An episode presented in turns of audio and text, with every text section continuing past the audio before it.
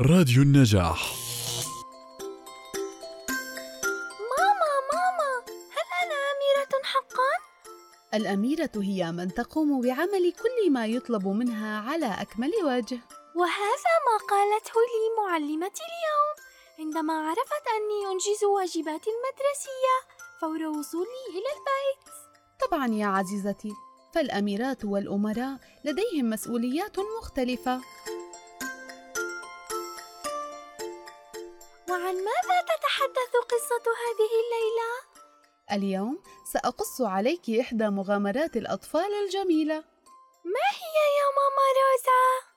اليوم سنتحدث يا أميرتي لونا عن قصة الأمير الضفدع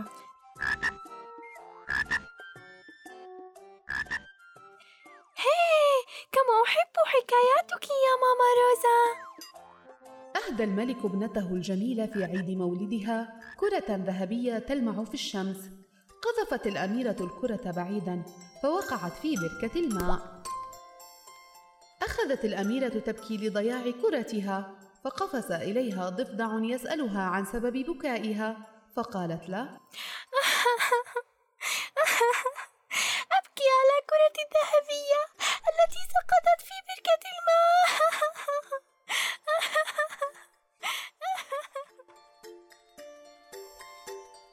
فقال لها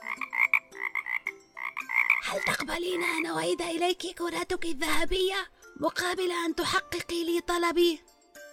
فوافقت الأميرة على شرطه. نعم أيها الضفدع أنا موافقة. وعندما أحضر لها الضفدع الكرة قال لها طلبي أن أنام في قصرك وأتناول الطعام من صحنك. فلم توافق الأميرة. أن تنام في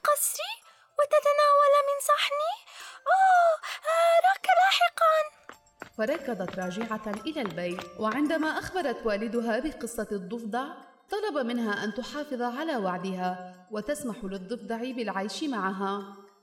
وافقت الأميرة أن ينام الضفدع في سريرها وأن يأكل من صحنها. ومع ذلك فقد غضبت من الضفدع وألقته بعيدا عن السرير. هيا اذهب اذهب!